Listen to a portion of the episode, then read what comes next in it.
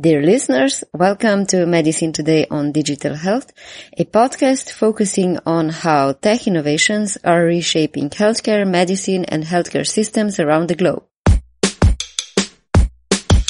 I'm your host, Tjaša Zajc, and today you'll be able to hear a recording of a panel on early stage investments in digital health from the mHealth Israel conference held in Jerusalem in September. We talked about how digital health investments differ from investments in other sectors. How do investors see the rising market? After all, digital health investments are projected to reach 10 billion American dollars this year. We also touched the topic of ICOs, initial coin offerings, a crowdfunding way of raising money with cryptocurrencies. According to CoinSchedule, 2.1 billion US dollars have been raised this year alone with ICOs by September. The speakers you will hear from are Clara Leonard, partner at Digital Health Ventures from Germany, Alexander Hoffman, Merck Ventures from Germany, Christian Seale from Startupbootcamp in the USA, Kyoko Watanabe from DEFTA Partners USA, and Matt Storeygard, investor from Connecticut Innovations also from the USA. First speaker is Christian, explaining his excitement on digital health. My questions as the moderator are re-recorded for better sound quality. So like many of you have been an entrepreneur and I think purpose is re- really important and healthcare is one place where you have a real sense of purpose. So ostensibly if you're making money in healthcare, you're doing something good. And to me, that's really, really exciting. Uh, just to dig, dig in a little more about what Matt says about the U.S. So we spend $3 trillion a year in healthcare. $1 trillion is waste. That's three times the GDP of Israel. So think about that. We waste three times the GDP of Israel. That right there is a massive market. When you look at discrepancies in, in, in, health equity and health disparities, people born into the poorest zip code in the U.S., their average life expectancy is 30 years less than somebody born into the richest. So I'm really excited about things that make our system more equitable, efficient, accessible. I'll give you an example of that. Uh, I was diagnosed with an ectopic heartbeat, which means as opposed to your heartbeat just going like this, it will do something di- di- different. I went to the ER three times in the past year. Each time I went, it took about two or three hours to uh, get in. I had an EKG. The EKG cost six thousand dollars. The third time I went in, the EP said, "Why don't you just buy this device for ninety nine dollars, which is called Kardia? You put it on the back of your phone. You can take an EKG. You send it to me, and if anything happens, you can come in." So imagine that it cost eighteen thousand dollars for those three times, but I can continuously monitor myself with a ninety nine dollar device. So those devices devices. I'm wearing one right now called the Oura Ring. I mean, technology will solve some of these issues. So to stop there for a minute, how many things have you tried out so far when it comes to digital health solution for consumers? So I'm wearing a ring right now, which is able to, it's called the Oura Ring. It's from Finland. Uh, it will give you clinical grade sleep tracking. So currently you have to go to um, a place and put on all these things to go ahead and, and get clinical grade sleep tracking. $299, I can do it every day. Um, I've done the Kardia uh, for my heart. Uh, I've done a few other things. And look, it's not the panacea, uh, but there's so many things that I think can make our system a lot more efficient, um, and technology will help that. If you talk to medical specialists and ask them what they feel GPs should know about their specialty, almost all of them will say there's something more that the GPs should know because each specialty is special. We keep listening something similar when it comes to digital health, that it's special. So Kyoko, Matt, from your perspective, how different is it in terms of investments? How much different are your expectations about the exit, the sales cycles and everything else? Yeah, I think there are some similarities and some differences. I think in one of the biggest challenges that we've seen with our companies um, is just the length of time it takes to get from the point where you get a, a customer to say yes to the time that the check appears in your bank account. Um, you may need the approval of numerous departments, and I'm, I'm, I'm sure I'm t- you you know you, you're living this every day, so I'm not saying anything you don't know. But I do think it does. One of the the biggest differences that we see is that digital health can get into the market with less capital than maybe some other um, healthcare areas, but still um, we do see a lot of the time that companies underestimate the amount of time it takes to get to market just from the, the, the, the sales cycle length. So to me, I think that's one critical difference. And then in some other markets where it's just, it's much, the, the speed to market is much faster. Uh, yeah, I totally agree with, uh, with Matt. But, uh, um, the fund we have now is focused on healthcare. And we sell IT, so the investors know that, that they have a different expectation as, as to exits.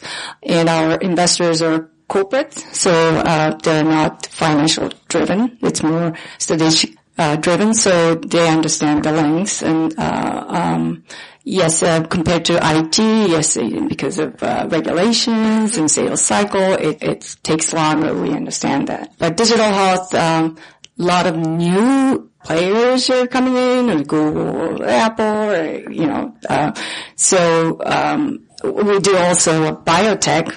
Compared to biotech, I think the, the exit, the expectation or the exit it will be we expect a lot shorter than. Did you already have any exits? Uh, no, because uh, our fund, our healthcare fund is is brand new, so we started this year and we have uh, six companies we invest uh, right now in it's healthcare, so it's uh, not just digital health. We have a couple of uh, uh, therapies, we have diagnostics, we have digital health.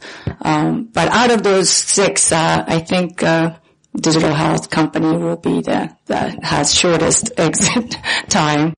When it comes to funding, startups have a lot of different options for getting money. Either is it classical investments, family offices, crowdfunding, ICOs, which we are going to talk about a bit later. Then there's accelerator programs and incubator programs that usually offer some financial support. Christian, this question goes to you. Knowing all the different requirements that healthcare includes, how do you see short three month acceleration programs. And prior to the conference, we also discussed on which funding models might potentially become obsolete first. And just as a clarification, um, in Miami, we work with companies for years. So we, we make an investment, uh, we bring them down, and the whole pur- purpose is accelerating commercial traction. So we have a network of healthcare customers, payer provider, a little bit of pharma, um, and you can't do much in three months. So an example of that is we got a company, uh, a, a commitment from the COO that they would power telehealth for a large health system. It took a year until signing, um, and we're going to continue to work with that company. So yeah, I don't think the three month model really works very well for healthcare. Um, and I think a lot of people would agree with that. If you look back 10 years ago, accelerators came about because um, it was much harder to start a company. Um, it, it, the cost of starting a company was a lot more. Um, you need to know how to pitch to investors. There was not the, uh, I would call it the decentralization of, of information. There was no AngelList. Um, now those things have changed. I, ICOs, well, we'll see what happens. Um, but I do think there has to be a new model, whether it's equity free, um, accelerator programs, wh- whether it's something, a big company like IKEA saying, we're interested in these five categories, come build product with us. Um, no, I don't think the three month plug and play model, uh, in developed markets, uh, in industries like healthcare, energy that have longer sales cycles, um, will be around. That doesn't mean that you won't have three month programs in e-commerce perhaps, um, or really, really underdeveloped markets. Um, but yes, we have to mature a lot. Alex, maybe you can add a comment. Merck also has its own accelerator. Yeah, so I think, um, and, and to your point, Christian, I think the there's always a difference or different purpose for each of the vehicles that, for example, Merck has in this case. Like there's the, the accelerator, which has a completely different purpose than the venture fund. So the venture fund is which uh, is what, what, I'm doing is we, we're doing early stage uh, equity investments in company, uh, in companies um, for both strategic and financial reasons, whereas the accelerator has a very different purpose. It's for earlier stage companies, um, and it still, in my opinion, works for healthcare companies or digital health companies because it doesn't mean that within this three month period you're expecting from the company to have a finalized product or a ready to to launch product, but it just helps the, the company to either get started, to understand a bit how to pitch to investors. Once you reach a certain validation point, um, it, it helps to uh, maybe when you're doing this as a corporate to also open up networks. It even helps the corporate to understand how startups work, to, you know, shift their minds and, and try to become a bit more flexible in their typically very rigid uh, uh, methods of work. So I think it really depends on, on what purpose you set for each of those vehicles. Um, but I very much believe these can work alongside um, especially since, let's say, you have an accelerator that gets companies started at a much earlier stage, um, and then uh, the venture fund, in our case, for example, could then follow up with an investment equity. So how big is the fund? Did you have any exits already? How much follow-up do you do on the companies? Yeah, so I mean, Merck Ventures has evolved along the way. So it was uh, founded in 2009, back then with a smaller commitment from Merck of 40 million euros, um, and has grown uh, and back then also only primarily investing in, in therapeutics companies. And in the course of last year, the fund has increased not only in volume, like we have now a 300 million euro commitment to invest in four different funds, um, but as well have more than one fund. So it's uh, one that primarily still continues to do investments in therapeutics. In this case, we have by now, I think, 24 portfolio companies, um, and then have added three additional funds that uh, are aligned with the Merck business. And one of these funds is the New Business Fund, which I work for, and we look at uh, digital health companies as well as other types of industries that could fit to the Merck uh, future strategy, if you will. Um, so far, we have a portfolio in total of 28 companies. Again, majority of this is therapeutics, and we've seen uh, a number of exits in the past, uh, but again, purely on, on therapeutics and not within digital health. So this is something I cannot really uh, judge at the moment. Clara, your company is dealing only with digital health solutions. So from your expertise, how do you see the rising investments in the market? How much does the growing interest influence you? How much do you have to deal with people that just see opportunity in healthcare without really knowing what they're getting themselves into? It's true that we're focused on digital health, and I think originally um, that was really our value proposition. Um, so when we're a pretty recent fund, so we'd secured the first closing last year, so we had the very early days of, of the investment period. But the founding team has been active in the space for quite some time, so they were one of the uh, the early investors in in MySugr, for example. So that just that just exited, and the, the, the origination of this was to say, all right, there are investors active in healthcare that don't really know how to handle all of these digital technologies because they don't come through the same clinical validation, the same evidence generation. Um, and on the other, other end of that spectrum, you have all the tech VCs that are just super reluctant to get into healthcare because it's regulated and it's complicated. And so we really wanted to position ourselves in that in between. And what we see today, and if you look at who the different players are um, in all this, you know, ten billion um, dollars that you mentioned, we see a lot of VCs actually coming from the traditional healthcare or traditional tech. So I wouldn't consider that I don't know anything about digital health. Of course not, and I don't think um, people would invest if they didn't know anything. But I think there is also a tendency of maybe applying um, specific ways of evaluating companies in one or the other um, area, so either traditional healthcare or tech that are now being applied to digital health um, that can maybe uh, drag the, the valuation a bit higher, um, which isn't necessarily a bad thing, right? I think it's great to see so many, so much interest in, in that space. Um, but I think, yeah, that's, I, I don't necessarily believe that it's a bubble. I uh, just think that we should we should pay attention um, to whatever is going to be developed, especially in, in Europe. I mean, we have a we have a focus on uh, on Europe. We're based in Berlin. Uh, we can invest worldwide, but have been mostly active in Europe. Uh, and I think digital health has been bubbling in the U.S. for quite some time, um, in, in, Israel as well, and now it's it's taking off in Europe, and regulation are changing there. And so I think we're at this moment where we want to support companies in taking advantage of that change and, and leveraging leveraging that in Europe. And I think many other investors are seeing that change also happening, um, and of course taking that advantage as well. Maybe a short comment on accelerators. You are also a mentor in some of them. Um, well, I'm very much align with what has been said before. I think the typical program of three months is going to evolve over time um, in helping them generate clinical evidence. And I see more and more accelerator programs that have a specific target in the end, which is raising a Series A, having that clinical validation, getting FDA approval. Um, and I think in healthcare, where it's very based on milestone, um, we see that model evolving towards this, and we see models that are more a month, uh, not a month, a year long or or or two year long um, that I think are going to evolve more in that direction. And what's your perspective on initial coin offerings as a way of fundraising? Are you as investors looking at them?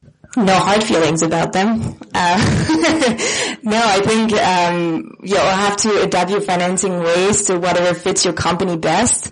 Um, and usually fundings comes with something else. That can be recognition, that can be branding, that can be getting intros, knowledge, industry knowledge, and so on. So whatever you don't have in your company that your funding can bring, um, then use whatever whatever ways is best for you. Um, something maybe I can add is that, of course, other investors in in the future of your company would look at who is in your cap table and what were the reason why you brought them in in the first place.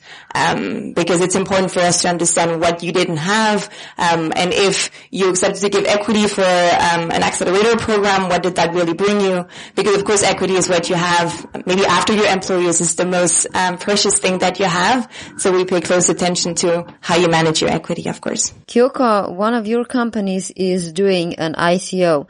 Can you share the experience and what's your view from the VC side on this new way of funding? Normally, a venture capital fund cannot buy coins that uh, because it's a limited partnership agreement that we we're not allowed to to uh, buy coins. Uh, that's uh, one of our my uh, our companies from previous fund, I, IT fund, is uh, doing ICO right now. So I'm and and for investors, that's that's it's not diluted because the money they raise is considered revenue. So you know we're we're okay with that. ICOs, I don't know if you are familiar with ICO, initial coin offering. You offer tokens for money. And uh, right now, it, like in the U.S., it's if you offer it as a sec- security, it's regulated, so you don't want to go that route. But if you offer coins as utility, it's not regulated yet. But we don't know it's going to change anytime soon. So I think it's a one, it's a one way to raise money if, if it makes sense for you. There are a few companies, healthcare companies trying to raise money that way. Since we're in Israel and our time is running up, what can you offer startups from Israel? Like I mentioned, we're an early stage fund. Um, we invest in company, though, though we act as a typical VC fund. We can lead we can lead rounds. Um, we can follow. Um, you know, we take board seats as appropriate. Uh, our one requirement is that a company's U.S. headquarters um, would have to be in Connecticut. So um, that we certainly the reason why I'm here is because we know that this is where the great tech is. We certainly wouldn't presume to move uh, entire companies. It wouldn't be realistic at all.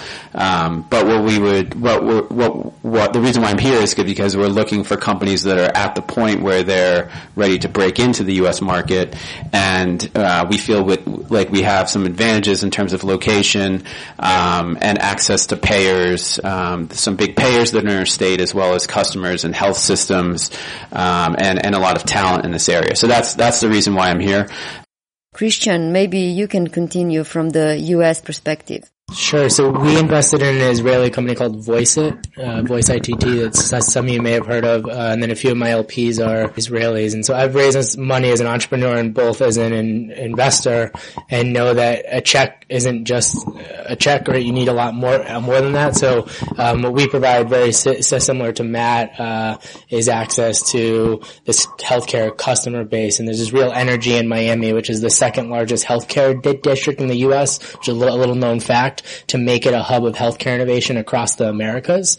Uh, and so when we invest in you, you're getting a lot more than just a check. You're, you're getting uh, real commercial relationships. Um, so I've been to Israel four times now in the past year because I think there's a real opportunity to bring Israeli tech and pair it with that customer base that we have um, in South Florida. And Connecticut is the home of a lot of insurance c- companies, so another great place to go as well. But in my view, if you're an entrepreneur coming to the States, why duke it out with everyone in San Francisco, Boston, New York? Why not come somewhere where you can be a really big fish in a growing pond, which is both South Florida and Connecticut? What about you, Kyoko?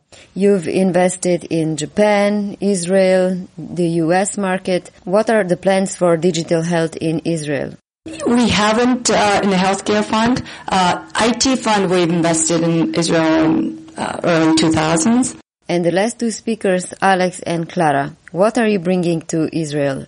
Uh, well, I thought the question was why are we here? So the question is indeed. Um, I mean, obviously, we uh, as a venture fund, uh, we don't have any geographic limitations when it comes to investment, so we can invest anywhere. And as a matter of fact, we invested in an Israeli company earlier this year in MediSafe, so we participate in the Series B of that company. And uh, well, main reason, of course, is to find more companies uh, that, that, fit to our investment focus and uh, where we believe that there is a great opportunity to also participate in any fundraising. On top, we have good relationships with Israel based on a bio incubator that was set up in 2011, which is purely in the, in the field of therapeutics, uh, which is starting or founding very early stage companies that are based on academia um, and really assess, assisting in the whole company setup, uh, early financing, and then also trying to support in, in later stages uh, of financing as well. Um, and on top, we won this year as Merck um, a tender to start an accelerator program actually for um, materials companies or material science companies. And this uh, is a very new setup that has been or is still in the process of, of launching and will be inviting any companies that are more in the field of material science, so not necessarily healthcare, to also participate in that. And based on this, we believe that Israel is a good spot to find uh, good investments. So the reason why I'm here is to try to understand if our value proposition resonates with what um, your entrepreneurs are looking for here. Um, because I think in the past, um, most of Israeli entrepreneurs have some I would say a little bit bypassed Europe and went directly to the US and rightly so, right? I would have done the same. Um, but as I mentioned before, I think the um, the European markets are really opening up and are a lot more appetites to um, healthcare technologies and digital health. You see reimbursement models that are being developed now for remote monitoring in France, for teleconsultation in Germany, in the UK as well. So I think all of that um, these are things that, that we're aware of, um, and our network um, is, is, very strong in, in, Europe, and we tend to understand the different healthcare system very well. Um, so try to understand where your business model could fit within Europe. Uh, what are the different financial incentives, and, and, which would be the best healthcare system to implement it um, to implement it in. So if um, you're looking for a partner, because we tend to work very closely with the companies we invest in, um, so if that's something you're interested in, and you're looking for a strong partner to develop, so mostly in Europe, because is what our value proposition could be, um, then I'll be welcome and, and happy to talk to you. This was the 18th episode of Medicine Today on digital health. If you want to know more about the VC perspective on digital health market, check episode 12 where the topic was the rethinking of the patient as a customer, payment models and funding options in digital health.